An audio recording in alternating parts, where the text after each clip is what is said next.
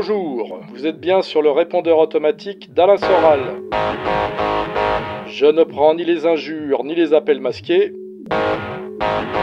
Laissez votre message après le signal sonore. On verra si on vous répond.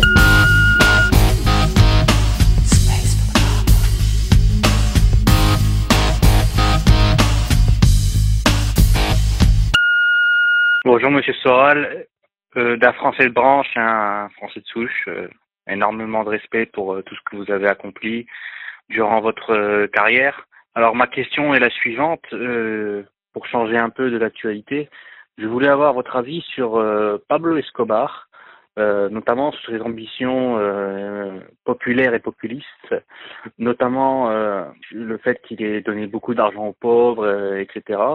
Et ma deuxième question est la suivante. J'ai lu euh, le testament euh, politique d'Adolf Hitler et euh, ainsi votre émission avec Pierre Jovanovic qui date, bien sûr.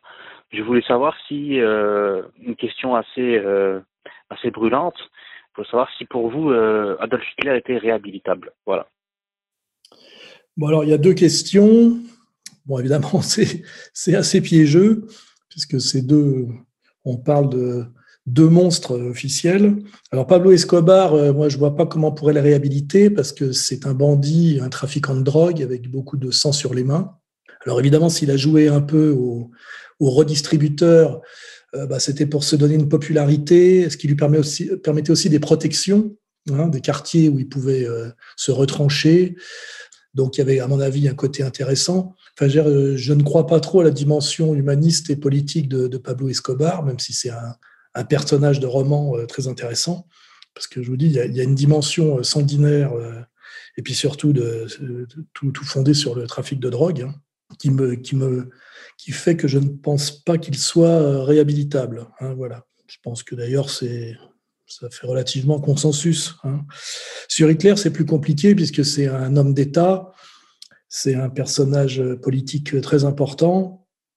Et alors, je ne sais pas si on peut parler de sa réhabilitation, mais ce qui est sûr, c'est qu'avec le recul du temps et en espérant euh, qu'une communauté euh, euh, perde un peu de sa prééminence sur sa lecture de l'histoire, on pourrait au moins réintroduire Hitler dans l'histoire, c'est-à-dire comme personnage historique et analyser les causes objectives de, de sa vision du monde, de sa prise de pouvoir, et non plus le juger seulement sur des termes de type diabolisant, psychologique, pathologique.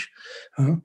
Et à ce moment-là, sans doute que ce serait un personnage qu'on pourrait plus comparer à, je dirais, à Napoléon comme épopée qu'au diable. Hein, voilà.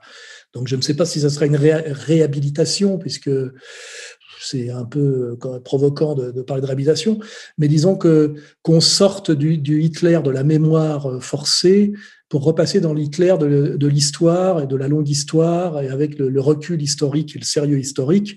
Et à ce moment-là, peut-être qu'on trouverait beaucoup moins d'écart entre un Churchill et un, et un Hitler. Hein, et peut-être même que la donne morale pourrait, euh, euh, d'une certaine mesure, s'inverser quant à, à, la lecture euh, sur le plan moral sanguinaire, inhumain des deux. Voilà. J'en dirai pas plus, mais ce qu'on peut faire en attendant, bah, c'est lire, euh, c'est lire ses écrits, c'est lire ce qui a été écrit de sérieux sur lui, et puis euh, oui, euh, essayer de, de, retourner un peu dans, le, dans ce que Kluskar appelait le sérieux et ce que Forisson appelait l'exactitude. Hein, voilà. Essayer de toujours aller vers le sérieux et l'exactitude et s'éloigner de, de l'hystérie. Hein. Je peux pas tellement en dire plus. Bonsoir Monsieur Soral et à toute l'équipe qui est derrière vous, toute l'équipe d'égalité et réconciliation. Euh, à la sortie de votre livre Comprendre l'époque, c'est votre première sortie de bouquin en dix ans depuis Comprendre l'Empire, il y a un sujet dans votre livre qui parle de l'esthétique bourgeois, savoir les œuvres et les tableaux. Euh, vous avez dit récemment dans une interview que vous pourrez écrire un livre sur l'art et sur l'histoire de l'art. Alors ma question sera celle-là. Est-ce que vous comptez en sortir un un jour? Voilà. Je pense que ça, ça pourrait être utile pour euh, vos adhérents et ceux qui suivent vos idées si quelques-uns d'entre eux deviendront par la suite euh, des artistes, des peintres, des écrivains, des chanteurs, voire même des acteurs, ça pourrait les guider. Voilà. Est-ce que vous comptez sortir un livre sur l'histoire de l'art? Et sinon, quels conseils pourrez-vous nous donner pour étudier l'histoire de l'art? Alors déjà, je vais faire une petite remarque préliminaire, préalable, c'est que Comprendre l'Empire n'est pas le dernier livre que j'ai écrit avant Comprendre l'époque. Il y a eu entre les deux Dialogues désaccordés que j'ai coécrit euh, avec euh, Éric Nolot, qui depuis est passé à, l'ennemi chez Hanouna, et qui à l'époque euh, était encore capable de dialoguer honnêtement avec un opposant. Et ce bouquin date de 2013, Dialogue désaccordé, et il a été interdit à la demande de Pierre Berger par décision de justice. Voilà, donc c'est assez rare d'ailleurs les essais euh, essai entre intellectuels, euh, livre sérieux, hein, euh, qui interdit par décision de justice. Hein. il faut assez rare pour le faire remarquer. Hein. Ensuite, ce que j'ai dit récemment à propos de mon dernier livre, Comprendre l'époque, c'est que j'avais abordé relativement superficiellement la question de l'art dans le chapitre sur la bourgeoisie. En fait, ça s'intégrait à, au chapitre sur la bourgeoisie qui disait que la bourgeoisie était, une vision du monde, hein, une classe qui avait une vision du monde et qui articulait une technique, une éthique et une esthétique. Hein. Et donc, j'ai un petit peu parlé dans le livre de l'esthétique, notamment la, de cette question du refuge du beau euh, par rapport à une classe euh, coupée du sacré, narcissique. Et, et j'ai fait remarquer par ailleurs que j'avais pas traité le sujet très à fond parce que ça mériterait un livre entier et euh, euh, j'ai dit aussi, et j'en ai conscience, que pour moi, l'esthétique est la partie la plus compliquée, la plus difficile de la philosophie. La preuve, c'est que les, la, comment dirais-je, le, le, marxisme appliqué n'a pu donner sur le plan esthétique que la théorie du réalisme socialiste, ce qui est quand même euh, pas terrible. Et puis nous, dans nos sociétés bourgeoises, on a euh, l'art contemporain, ce qui est pas mieux. Vous voyez, euh, l'apologie de l'art contemporain ou le, ou le refus de l'art dégénéré par le réalisme socialiste, dans les deux cas, c'est assez faible. Voilà. Et donc c'est un sujet qui, qui m'a beaucoup intéressé quand j'étais jeune, puisque j'ai commencé à m'intéresser à la philosophie euh, par l'histoire de l'art et à essayer de comprendre justement que ce que l'art, dans ses mutations historiques, exprimait euh, une vision du monde et donc euh, était l'expression par l'art de l'œil, d'une certaine manière, de, de comme dirais-je, du concept. Hein, C'était, c'est comme ça que j'ai appréhendé moi la, la philosophie et l'histoire de la philosophie, c'est d'abord par l'histoire de l'art, puisque j'ai, quand j'ai réussi le concours d'entrée aux Beaux-Arts, n'étant pas bachelier, euh, j'ai fait un dossier pour me présenter à l'école des hautes études en sciences sociales et j'ai passé le concours des beaux-arts et comme je suis très doué, comme vous le savez, j'ai obtenu les deux. Voilà, donc je me suis retrouvé aux beaux-arts et comme à l'époque, l'école des beaux-arts euh, nous disait que l'art ne s'apprenait pas, c'était un peu euh, étrange comme une école de quelque chose qui ne s'apprend pas. Et donc, je me suis intéressé à deux cours qui existaient encore, qui me paraissaient contenir un, apprentissage réel, qui était l'anatomie, hein, puisqu'il y avait à l'époque un prof d'anatomie qui était un héritier de Duchesne de Boulogne et qui était vraiment un maître en anatomie. Et, là, j'apprenais vraiment quelque chose, hein, le corps humain, hein, euh, le squelette, les muscles c'était très intéressant. Et puis sinon, un cours d'histoire de l'art qui était intéressant parce qu'effectivement, c'était factuel, c'était sur euh, euh, l'histoire, on va dire, de la peinture, de la peinture de Chevalet euh, à l'avant-garde. Hein, et, tout ça m'a éveillé l'esprit. Alors évidemment, j'aimerais bien retravailler sur le sujet, mais de là écrire un livre, je pense pas, parce que ça me paraît un sujet très ambitieux. Et puis j'ai un peu d'autres, comment dirais-je, obligations plus immédiates. En revanche, je continue à prendre des notes puisque j'ai jamais cessé de prendre des notes euh, quotidiennement. De ces notes euh, que j'ai accumulées pendant des années, j'ai pondu mon dernier livre Comprendre l'époque, et euh, il me reste des tas de notes en stock, plus celles que je continue à prendre, et j'ai dans l'idée de refaire avec ces notes un abécédaire, c'est-à-dire des courts textes que je laisserai s'articuler par le hasard de l'ordre alphabétique.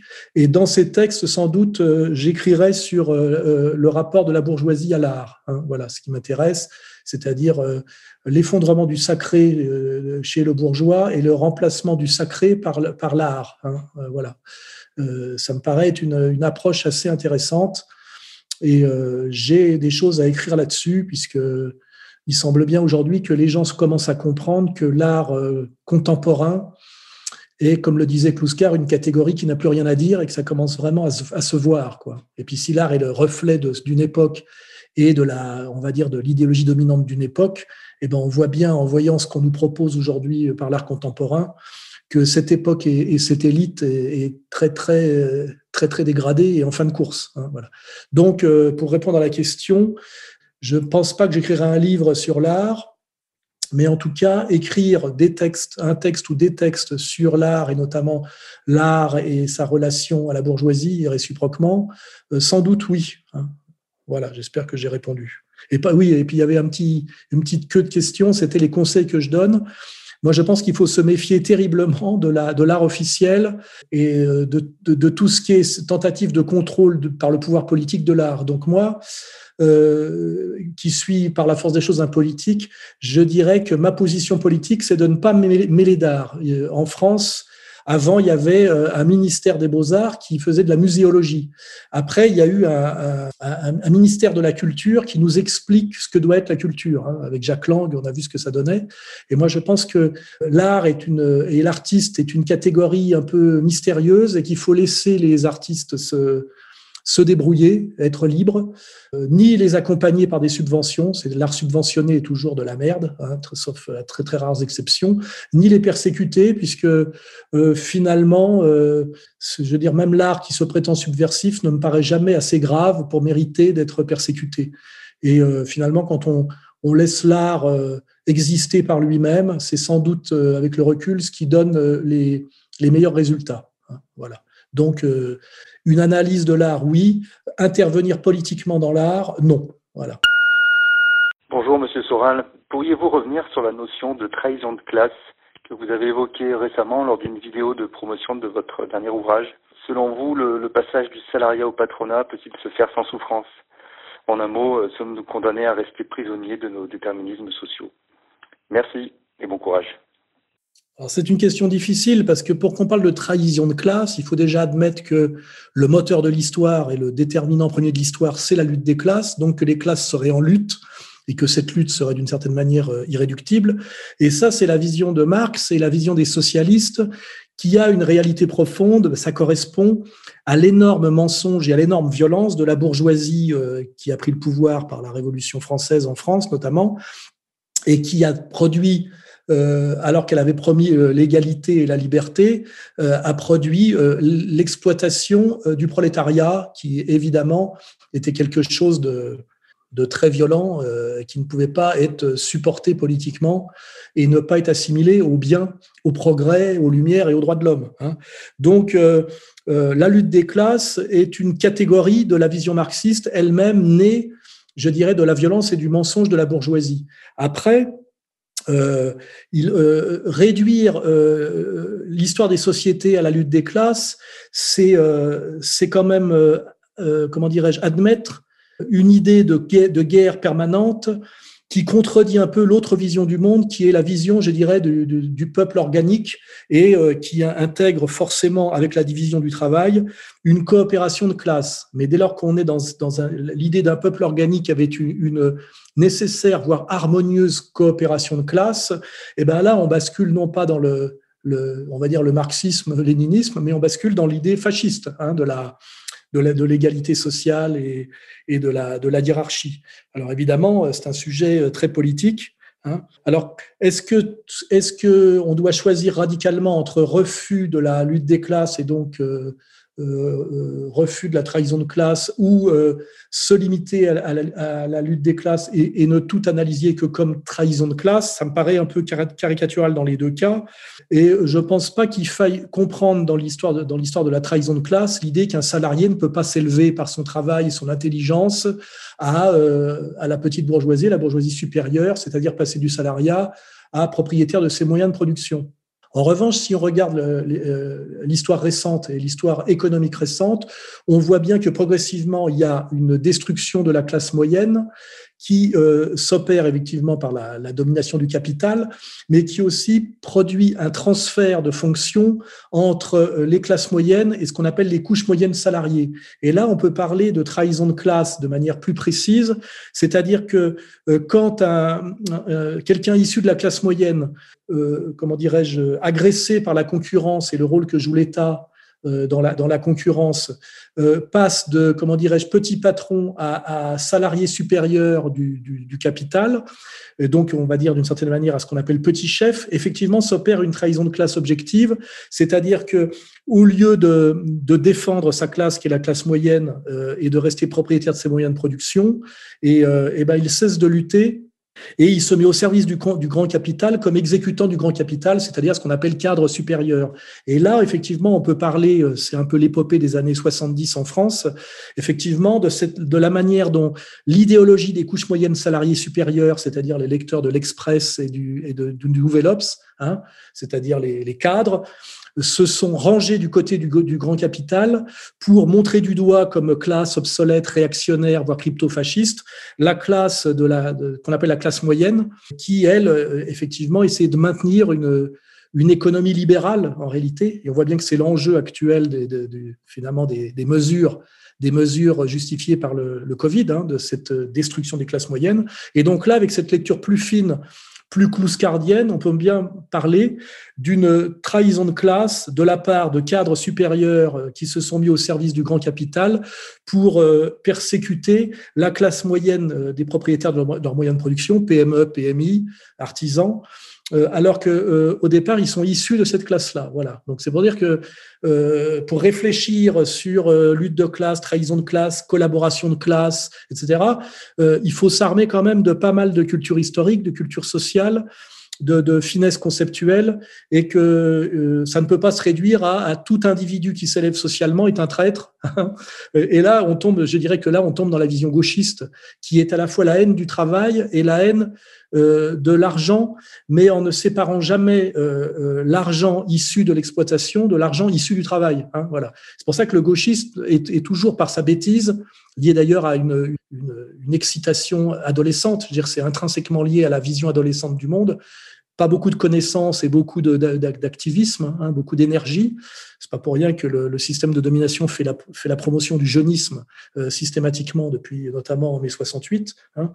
Euh, on voit bien que le gauchisme, euh, par son imprécision et par son sa maladie infantile, comme le disait Lénine, hein, de, de, de, sa compréhension du, du marxisme, enfin de sa mauvaise compréhension du marxisme, brouille le, la lecture et puis finalement euh, ça donne in fine euh, oui euh, les black blocs, la haine du travail, la, haine de la possibilité de s'élever par le travail et, c'est tout ça qu'il faut essayer de remettre à plat par une analyse un peu fine qui demande une culture marxiste, mais aussi une culture marxiste qui continue à réfléchir sur ce qu'on appelle la métamorphose de la lutte des classes et des rapports de classe.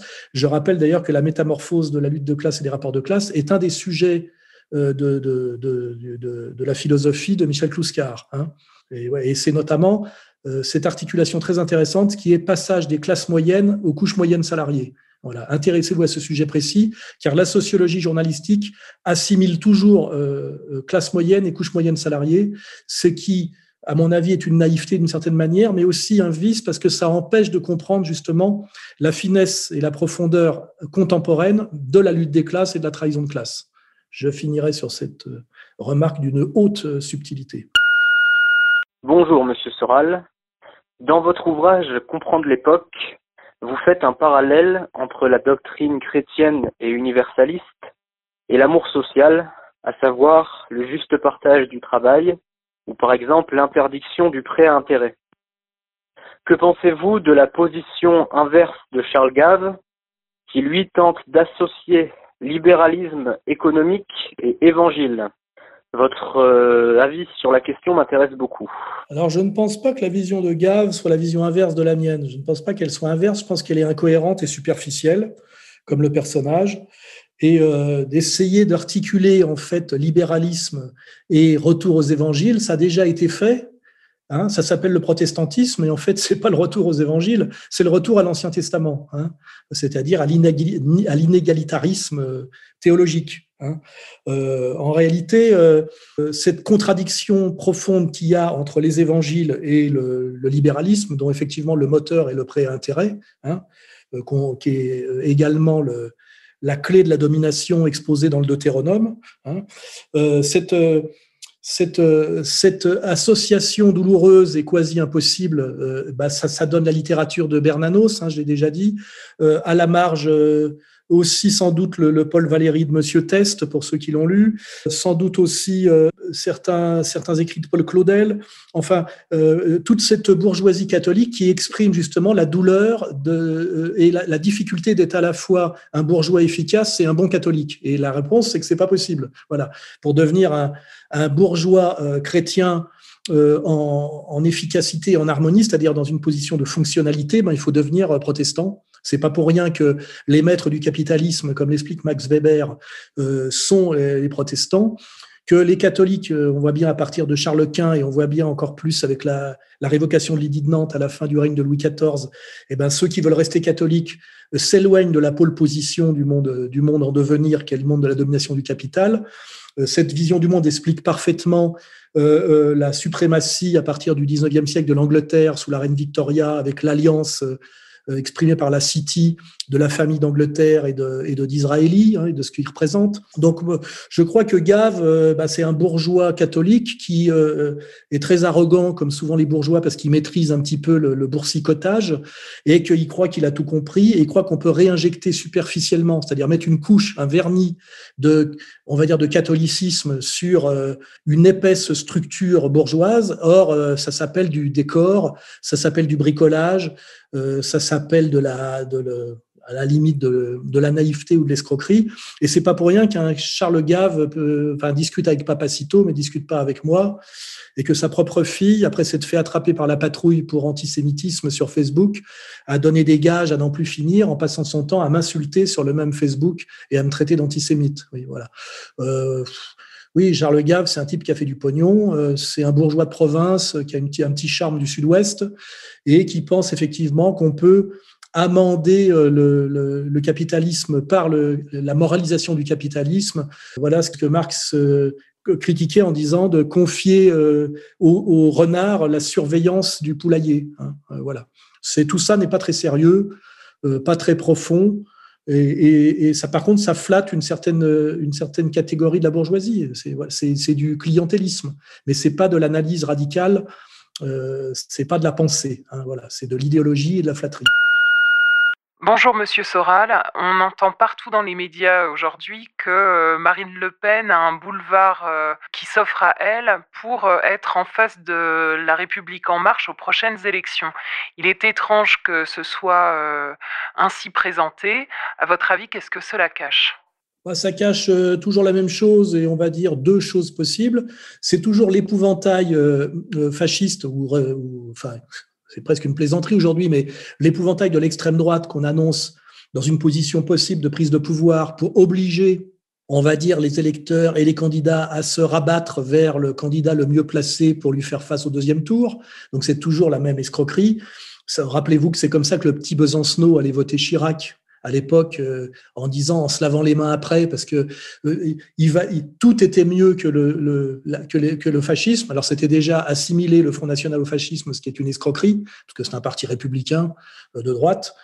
Et puis, deuxièmement, de, de, finalement dire toujours, c'est la phrase, finalement, le libéralisme est le pire des systèmes, à l'exception de tous les autres. Hein, je crois qu'il y a une phrase de Churchill, c'est pour vous dire où est-ce qu'on, dans quelle poubelle on va chercher tout ça. Et donc, c'est toujours la même arnaque, l'épouvantail de la pseudo-extrême droite pour obliger les électeurs et la diversité des candidats à se rabattre au deuxième tour sur le candidat le mieux passé pour faire barrage à l'aventure, euh, alors euh, fasciste, euh, mariniste, etc. Donc, c'est évidemment une, stratégie de communication qui est en place depuis des décennies et des décennies, enfin depuis que le Front National est, est monté à 15%, je dirais. On y a eu droit à chaque élection euh, systématiquement. Et jusqu'à présent, ça a toujours marché. Ça s'appelle euh, l'arc républicain, hein, pour ceux qui ont une certaine culture. Et c'était, pour ceux qui veulent creuser, euh, une exigence du Ben Aïbrit, hein, c'est-à-dire de la haute maçonnerie juive internationale. Hein. C'est quiconque euh, franchissait euh, la barrière imposée par l'arc républicain était décrété de mort politique par la, toute puissante communauté de Lumière. Et il y en a un qui l'a fait à l'époque, s'appelait Charles Millon, et ça lui a valu sa, carrière politique. Hein, voilà. Donc après, il y a une deuxième lecture possible qui est ce que j'appelle la théorie de la patate chaude. C'est-à-dire que ça va tellement mal aujourd'hui en France qu'il y a des petits malins, je crois qu'Atali l'a exprimé euh, plus ou moins à plusieurs reprises, qui se diraient que finalement, confier les rênes du pouvoir à Marine Le Pen euh, au moment où ça va si mal pour assumer la guerre civile et la répression de la guerre civile, c'est-à-dire la grande ratonnade, ça permettrait de mettre le chaos sur le dos de l'extrême droite, alors que c'est ce chaos est la conséquence de toute la gestion menée depuis euh, les années Mitterrand par on va dire ce que j'appelle moi le, judéo-gauchisme. Hein. Et puis aussi, ça lui permettrait, euh, ça permettrait qu'après la, la, ratonnade, hein, ce qu'on appelle le, ce que Zemmour appelle le, projet Ronce, là, ou le plan Ronce, eh ben de l'envoyer au tribunal pénal euh, de la Haye pour crimes de guerre et crimes contre l'humanité, comme il a été fait avec Milosevic, qui a été manipulé pour euh, activer, on va dire, la dislocation de la Yougoslavie et euh, par la stratégie soi-disant de la Grande Serbie, et qui a fait le sale boulot pour les instances mondialistes, plus ou moins sans s'en rendre compte, et puis qui en a été remercié en étant envoyé au tribunal pénal de la Haye. Et puis là, comme il voulait quand même euh, exprimer et montrer le dessous des cartes, c'est-à-dire à quel point il avait été manipulé, eh ben on l'a laissé mourir en lui donnant pas ses médicaments pour qu'il ne puisse plus s'exprimer. Donc il y a cette possibilité effectivement que on refile la patate chaude à Marine Le Pen pour que euh, l'histoire la rende responsable du chaos euh, à venir et, voire même de la, la, ratonnade souhaitée par Zemmour. Ça aurait l'utilité de disqualifier à nouveau pour les 50 prochaines années euh, l'extrême droite au pouvoir, vous voyez, en disant voilà, voilà ce que ça donne. Hein. Et puis, je vous dis, de faire effectuer cette ratonnade qui est dans l'intérêt de Zemmour et ses amis, mais de faire d'en faire porter le chapeau par Marine et que ce soit elle à la fin qui se retrouve à Nuremberg, je dirais, pour crime contre l'humanité. Hein, ça serait un peu ça.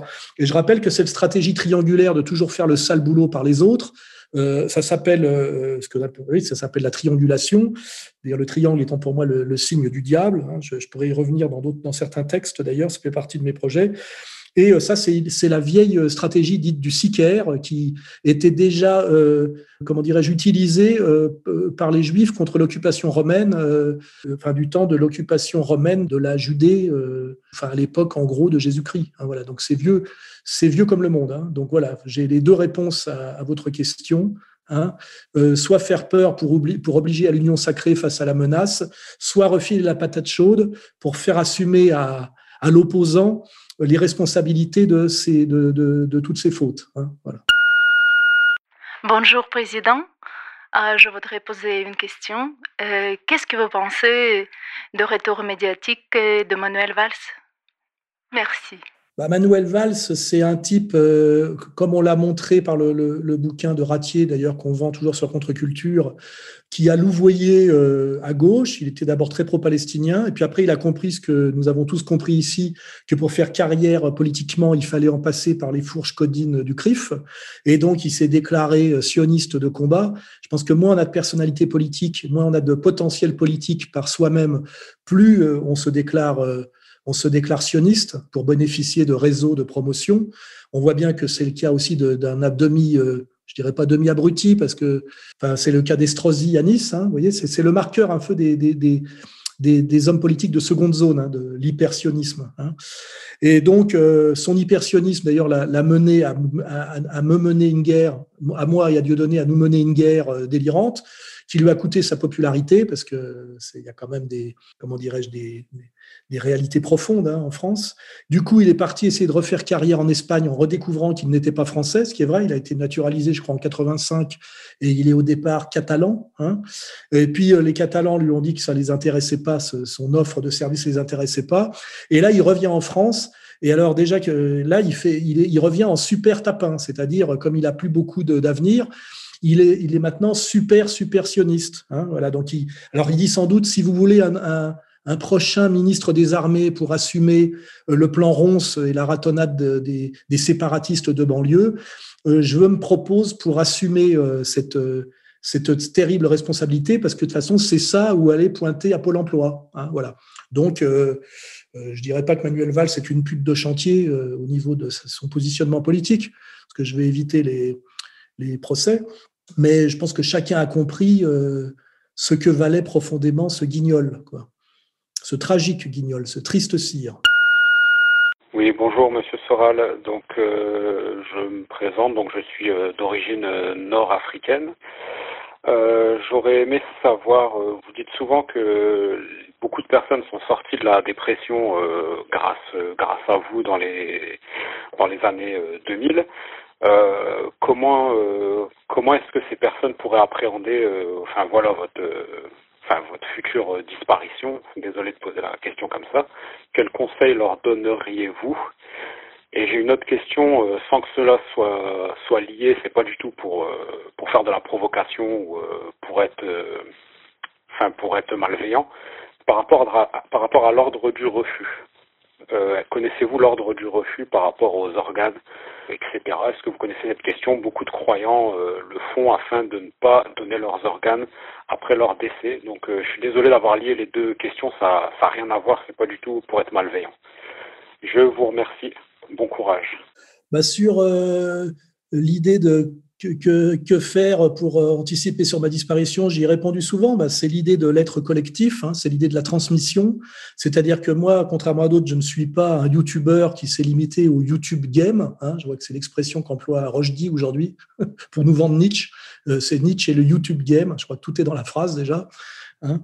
Euh, ça s'appelle euh, effectivement euh, l'être collectif, c'est-à-dire agréger des gens, former des gens de manière à ce que, comment dirais-je, la vie d'égalité réconciliation et le travail critique que fait égalité réconciliation ne se limite pas à ma personne et donc me survive. Hein. Donc c'est, je pense que le sérieux c'est ça. Sinon on est dans le dans le narcissisme. C'est l'être collectif et la transmission. C'est-à-dire, vous voyez bien que Alain Soral c'est pas seulement Alain Soral c'est Égalité Réconciliation, c'est un site, c'est une maison d'édition, c'est une radio, euh, ce sont des, séminaires de formation, euh, ce sont des stages, euh, c'est même une, ferme. Et, donc j'ai toujours travaillé, moi, au, collectif, d'abord parce que j'aime pas la solitude, et puis parce que j'aime la, fraternité de combat. Et donc, vous voyez bien aussi que petit à petit, je, favorise par tous, mes moyens la promotion de, de jeunes de qualité euh, qui me semble pouvoir prendre la place. Hein. Je pousse Pierre de Brague, euh, je pousse Xavier Poussard, euh, je pousse Youssef Indy, des gens d'ailleurs qui sont même pas forcément à égalité réconciliation. Donc, je pense que c'est la chose à faire. Et comme ça, ben, petit à petit, d'ailleurs, je me retire. Enfin, j'essaye de me retirer petit à petit, d'en faire un peu moins, parce que je crois que j'ai bientôt droit à la retraite à 63 ans. et l'air de rien, ER continue à exister et le, travail critique se maintient, parfois même s'améliore. Hein. Euh, moi, je ne suis pas capable de faire ce que fait Xavier Poussard, euh, c'est très complémentaire de ce que je fais. Donc, de ce point de vue-là, bah, j'y ai répondu, oui, pour pallier à sa propre disparition d'individus mortels, eh ben, c'est le collectif et la transmission, hein, se soucier de la, de la jeunesse, ne, pas se limiter à sa, seule génération, hein, parce que c'est aussi euh, un des dangers, c'est qu'à un moment donné, on ne passe pas la barrière des générations. Donc c'est euh, collectif et transmission. Voilà. Et je pense que R, c'est ça. Et c'est ce qui nous différencie d'ailleurs de tous les youtubeurs qui prétendent exister à l'intérieur de cette catégorie dont je ne veux plus entendre parler, qui s'appelle la dissidence. Voilà. Alors la deuxième question sur le trafic d'organes, qui n'a pas de rapport, oui, je vois pas trop le rapport. Ben, il y a des gens effectivement dans une vision plutôt, plutôt, je dirais traditionnelle et religieuse, qui est une vision euh, spirituelle et anti-mécaniste, ne pense pas que l'homme soit une série de pièces, euh, de, de, pièces comme un moteur. Là, c'est la vision mécaniste de Descartes hein, qui, qui, me vient immédiatement à l'esprit, et que les organes soient des, des pièces de rechange qu'on peut prendre d'un corps pour les mettre dans un autre sous prétexte de prolonger la vie. Alors c'est toujours pareil, prolonger la vie, mais quelle vie? Il y a toujours là, l'opposition typique traditionnelle modernité, quantité de vie ou qualité de vie, hein, c'est-à-dire euh, la vie la plus longue possible, mais à quel prix et dans quelle situation, ou euh, la qualité de vie, c'est-à-dire une, une, vie qui a du sens, qui peut être plus brève mais plus intense. Donc moi, euh, je ne suis pas de ce point de vue-là, je dirais, un progressiste et un moderniste qui, qui trouve normal qu'on puisse prélever sans demander à la personne ou à la famille des organes sur le corps d'un défunt je trouve qu'il y a un côté assez euh, répugnant, assez malsain et, très antispirituel. Hein. Euh, imaginez d'ailleurs euh, qu'un de vos proches vient de mourir et que vous êtes dans la, dans la souffrance du deuil et que quelqu'un en blouse blanche arrive au nom de l'État et de la médecine d'État viennent prélever des organes sur le corps du défunt sans vous demander votre avis. Hein, ça peut faire une scène de film.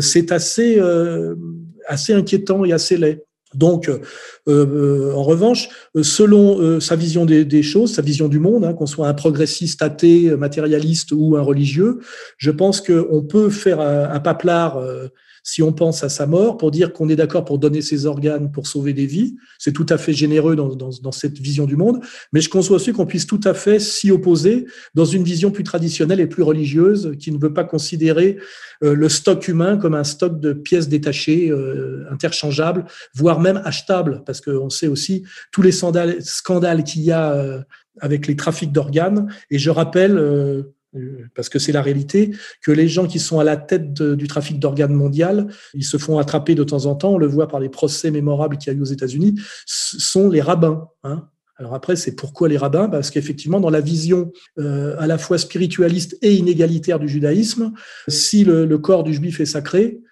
c'est démontré par la manière dont euh, on doit les enterrer en Terre Sainte euh, dans un délai très court quand ils sont à l'étranger. C'est comme ça que les enfants d'Ozaratora, on n'a pas pu les autopsier et la police n'a pas pu faire son travail, ce qui est très étrange. Ça veut dire que la loi juive s'applique à la loi française dans ce cas-là.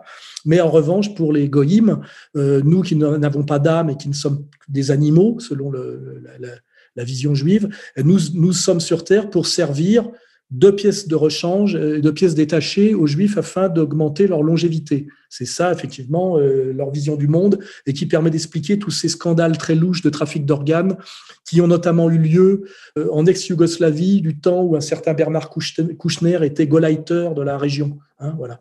ça, lui a, valu des, éclats de rire en disant vous êtes malade. Non, non, on n'est pas malade. Nous, on est cultivés et on connaît tout ça. Hein, voilà. Donc, euh, don d'organes, trafic d'organes, intégrité du corps, vision spiritualiste ou matérialiste du corps et de la mort, euh, toutes ces questions, effectivement, sont à poser. Et je pense qu'en dernière instance, c'est à chacun de se positionner sur cette question en, gardant ses organes ou en les donnant après sa mort. Mais euh, tout ça devrait être de l'ordre de la, liberté testamentaire et non pas d'injonction de, l'État. Hein. Bonjour Monsieur Soral, je suis un de vos jeunes auditeurs. De nombreuses personnalités d'une droite qui se veut porteuse de valeurs traditionnelles, je pense notamment à Julien Rochdy ou, ou des plus jeunes, font régulièrement appel à la pensée de Nietzsche. Dans une de vos dernières vidéos, vous mentionnez qu'il peut être piégeux de croire saisir toute la profondeur de Nietzsche si on n'a pas le, bagage philosophique suffisant. Pouvez-vous approfondir ce point pour euh, peut-être éviter à, d'autres jeunes comme moi de, de, tomber dans ce piège? Je vous remercie. Oui, bah là, c'est un sujet subtil et je dirais trop subtil euh, pour quelqu'un qui cherche un débouché au, YouTube Game et qui d'un seul coup décide, euh, après avoir fait la promotion du, virilisme, de faire la promotion de Nietzsche comme vecteur du du virilisme. Voilà, moi j'ai rien contre les gens qui, euh, pour échapper au salariat dans une période de crise, montent un, business. Donc là, bah, il y a un business du du, du, du. Ce que je fais remarquer, c'est que ça n'a rien à voir, non pas avec la pensée de Nietzsche, parce que effectivement, on peut citer Nietzsche, euh, apprendre par cœur sa biographie, citer ses livres. C'est simplement de comprendre et là, on passe à la philosophie, et c'est de savoir si on veut faire de la philosophie ou pas en faire. Et je pense que la différence entre Rushdie et moi, c'est que moi, je fais de la philosophie, lui n'en fait pas, ne sait pas ce que c'est et n'a peut-être pas les moyens même de comprendre ce que c'est fondamentalement et radicalement. Et, euh, donc, euh, euh, Nietzsche, il y a deux manières de le lire. Il y a la manière de lire, je dirais, de façon fermée, c'est-à-dire lire Nietzsche et que Nietzsche et euh, d'y voir une espèce de vision du monde qui s'appuie beaucoup d'ailleurs sur, le, sur les catégories du monde grec et qui serait une leçon de vie euh, pour, euh, pour un individu qui veut traverser la vie dans, dans, dans, le monde tel qu'il est, et d'ailleurs tel qu'il a toujours été, de manière assez intemporelle. Et puis il y a la manière, je dirais, plus sérieuse de lire Nietzsche, c'est-à-dire de comprendre que Nietzsche n'est pas un penseur à système, c'est un penseur qui, procède surtout par aphorisme, avec des fulgurances, un langage d'ailleurs un peu codé, euh, avec une dimension, je dirais, de euh, para-religieuse, et que là, en fait, pour voir l'intérêt de Nietzsche au-delà d'un, on va dire, d'un moraliste, hein, mais de voir euh, l'intérêt du Nietzsche philosophe,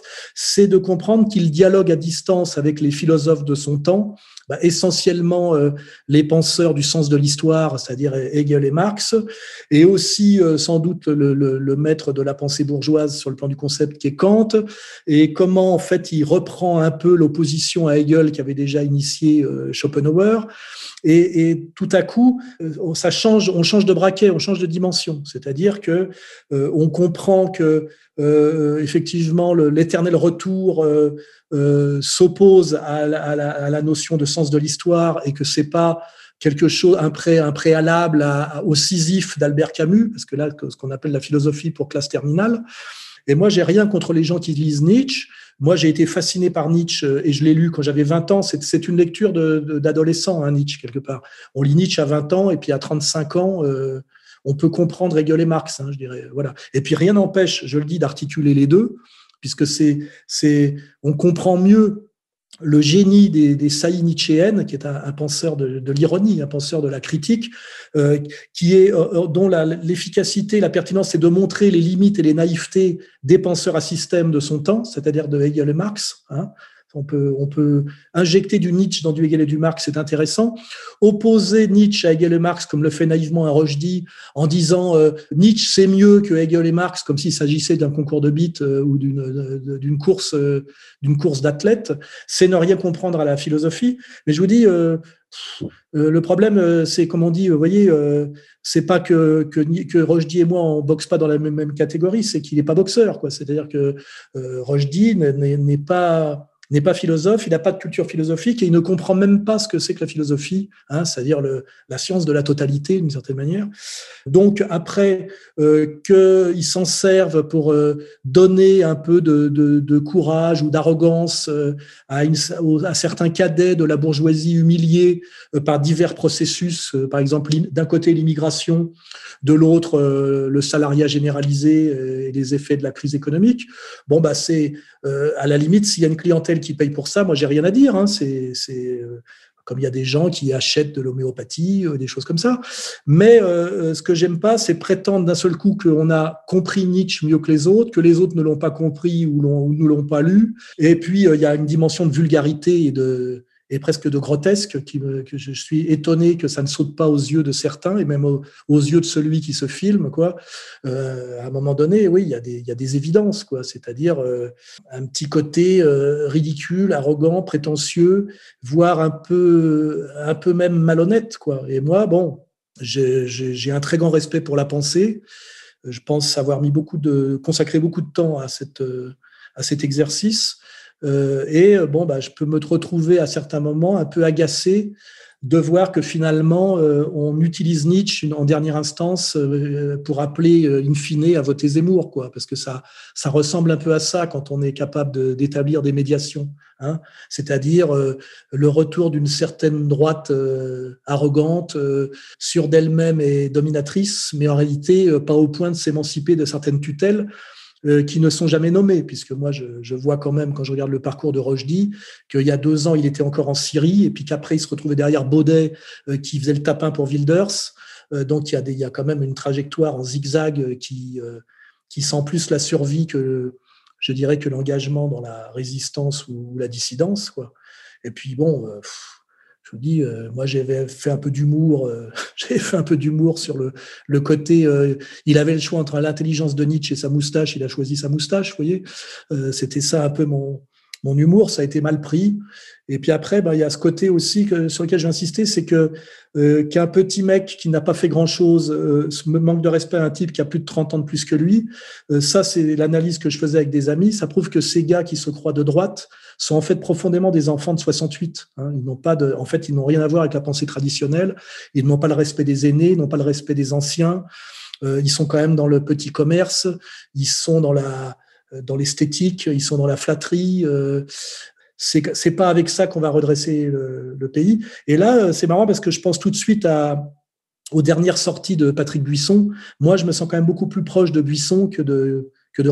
Et je pense que l'avenir est beaucoup plus dans une vision du monde qui ressemble à celle de, des derniers constats que fait euh, Buisson dans son dernier livre, plutôt que dans la, lecture euh, rochdienne euh, de Nietzsche. Hein, voilà. Bon, je pense que j'ai pas attiré sur. Je ne veux pas dire sur une ambulance, que ça serait pas le cas. J'ai pas attiré sur l'épicerie, quoi. Hein, voilà. Voilà. Chacun a le droit d'être épicier, mais il faut pas marquer philosophie quand c'est de l'épicerie. Bonjour Président, je voudrais avoir votre avis sur la tribune des généraux. Est-ce que vous pensez que c'est euh, une tentative de la franc-maçonnerie de l'armée, comme j'ai lu sur Heure, pour faire peur à Emmanuel Macron? Quelle est votre analyse? Merci. Bah D'ailleurs, quand on parle de tribune des généraux, euh, je rappelle qu'en France, depuis l'affaire Dreyfus et plus encore depuis euh, l'affaire du putsch d'Alger, les hauts gradés de l'armée française ne sont pas issus du rang, mais sont nommés euh, par la République, par le pouvoir républicain. Ce qui me fait dire que les généraux ne sont jamais des, comment dirais-je, des patriotes euh, en lien euh, organique avec le peuple et la souffrance du peuple. Ce sont des privilégiés du système, à mon avis souvent francs-maçons, et que je n'ai aucune confiance en eux pour mener une révolution patriotique qui demanderait une critique et une action radicale quant à la France aujourd'hui telle qu'elle est. Je pense que euh, cette tribune des généraux accompagne en fait le, virage et la prise de pouvoir, euh, la tentative de prise de pouvoir national sioniste menée par ailleurs par, euh, par Zemmour, par Golnadel, et que d'ailleurs ces généraux ne voient comme problème de la France que le séparatisme des banlieues et l'ensauvagement des banlieues. Ils ont tendance à ne pas voir d'où vient cette catastrophe, hein, c'est-à-dire qu'une fois de plus, ils montrent les effets, mais pas les causes. Et, je pense que les causes, ils en font partie. Hein, euh, voilà. Donc, euh, j'ai déjà dit tout ce que j'en pensais euh, dans, plusieurs interventions. Je vous dis, si un jour il y a un, coup d'État militaire qui s'opère en France ou quelque chose de positif qui vient des militaires, ça viendra des, de, gradés qui ne seront pas plus hauts que le poste de capitaine ou de lieutenant-colonel au mieux.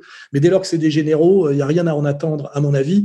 Et je pense que si un jour ça bouge avec des militaires en France, ça risque plutôt d'être d'abord par des militaires russes que, par des militaires français. Hein, voilà.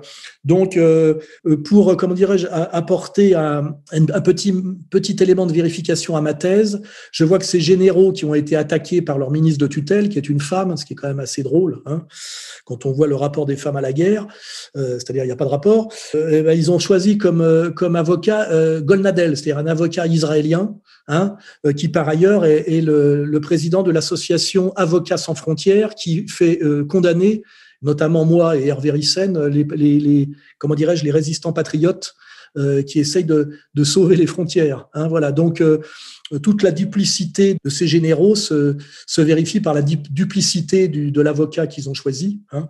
Et je pense qu'un vrai patriote n'a pas besoin pour se défendre d'aller chercher un avocat membre du Likoud, hein, euh, un avocat israélien qui rêve en fait de voir la France se transformer en, en Israël et je rappelle que Israël n'est sûrement pas le modèle pour éviter un chaos de guerre civile. C'est plutôt le pays de la guerre civile permanente et le pays qui sera détruit par la guerre civile. Il suffit de regarder ce qui se passe en ce moment à Jérusalem-Est, euh, en Cisjordanie occupée et sur la et, à Gaza. Hein. Euh, voilà. Donc, euh, donc voilà. je, je n'attends rien de ces généraux. Et je pense, vous dis que ça me, ça me rappelle l'annonce du, du, plan Ronce dont parlait Zemmour et de tous ces gens qui se réjouissent aujourd'hui de provoquer une ratonnade et une guerre civile, peut-être pour cacher qu'ils sont responsables. Là, je ne parle pas de Zemmour d'ailleurs, mais qui sont responsables en fait de tout, cette, de tout ce chaos et de tout cet ensauvagement par la politique qu'ils ont mis en place ou qu'ils ont suivi depuis euh, l'élection de François Mitterrand. Bonjour Monsieur Soral, donc je m'appelle Thibault. Je vous avais précédemment posé une question que vous avez euh, traitée dans l'une de vos précédentes émissions Soral répond, je crois le numéro 24. Donc je vous en remercie. Euh, j'avais une autre question, si vous voulez bien. Je me suis euh, remis à regarder les quelques conférences que vous aviez données avec Monsieur Damien Viguier, avec Docteur pardon Damien Viguier, sur la pédophilie et notamment la pédophilie d'élite, que vous qualifiez de de réseau pédocriminel sataniste. Euh, est-ce que vous pourriez me dire euh, comment vous êtes venu à traiter ce sujet qui, euh, comme vous l'avez mentionné, est parfois assez horrible à analyser, parfois même effrayant? Donc voilà, je vous remercie et bon courage à vous. c'est une bonne question parce que je suis obligé de puiser en moi là pour, me, pour essayer de me rappeler comment je suis venu à, ce, à cette prise de conscience. Il me semble que c'est d'abord par la lecture, c'est-à-dire que je, je, reconnais, j'ai lu l'intégralité de l'œuvre du Marquis de Sade à, la fin des années 70, à l'époque où c'était très mis en avant par la pensée libertaire, avec notamment les, préfaces de Gilbert Lély. Et ça m'a fait découvrir qu'il existait un monde comme ça de, cruauté, de perversion sexuelle qui était lié aux élites culturelles. Hein, euh, tout ça se lit très bien dans Justine et, et dans Juliette, hein, pour ceux qui connaissent euh, l'œuvre de Sade. Et puis après, euh, prolongeant ce, genre de lecture, j'ai lu le, procès de, de, Gilles Doré de Georges Bataille et j'ai découvert effectivement euh, qu'il y avait des élites euh, pédophiles, que c'était que ça existait dans l'histoire. Et après, bah, je, je, me suis intéressé au sujet, notamment j'ai étudié, certaines condamnations répétées au Moyen Âge sur certaines communautés euh, qui se nourrissaient euh, pour certains rituels religieux du, sang des enfants. Et puis, euh, étant moi-même dans le showbiz, je dirais que j'ai vu à un moment donné un lien avec certaines pratiques sexuelles assez extrêmes de gens qui étaient pourtant des gens connus et, insoupçonnables. Je me rappelle m'être retrouvé par hasard à une soirée chez Yves Morouzi, où j'ai découvert des choses qui m'ont effrayé, c'est-à-dire une salle de torture, vous voyez, pour des, rituels sadomasochistes. Et puis, euh, euh, que je me rappelle bien, euh, après, j'avais discuté avec Mireille Dumas, chez qui j'ai fait plusieurs émissions et qui était sympathique, et qui m'avait dit que un de ses rêves, malheureusement, qu'elle qu'elle n'osait pas faire, c'était de consacrer une émission à la pédophilie du showbiz. Et elle m'avait cité des noms. Et du coup, ça j'avais continué à travailler sur ce sujet.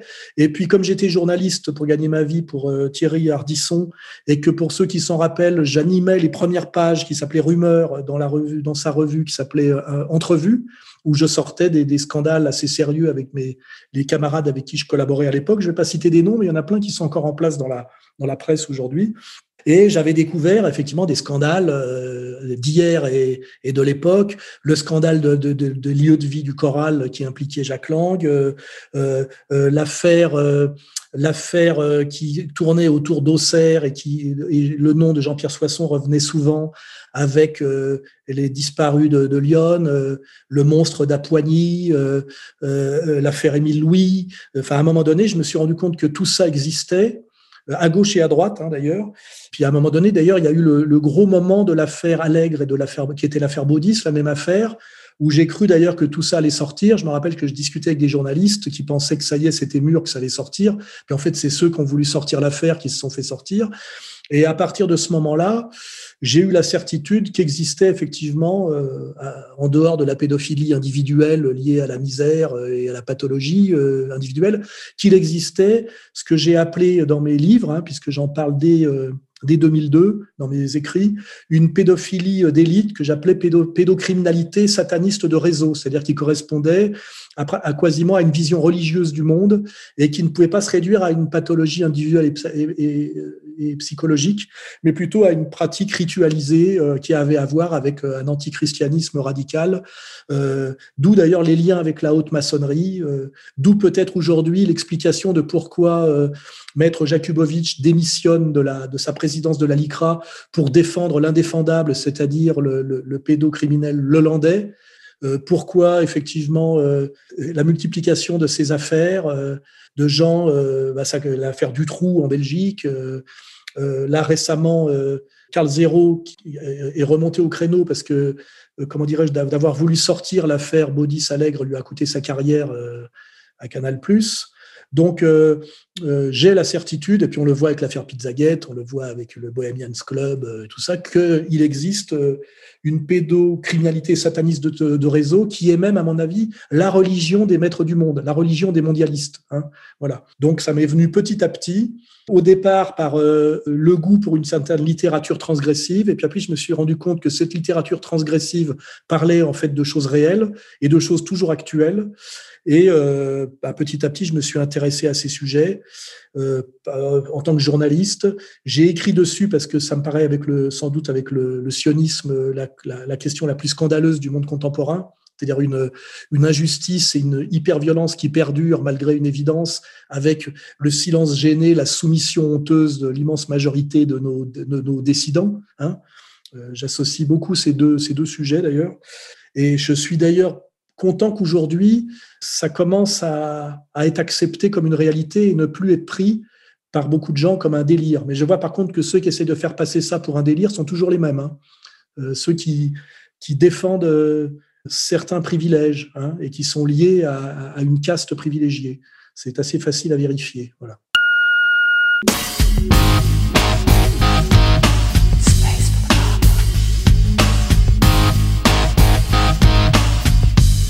Si vous souhaitez poser d'autres questions à Alain Soral ou lui répondre, appelez au 0899 25 22 66. 0899 25 22 66.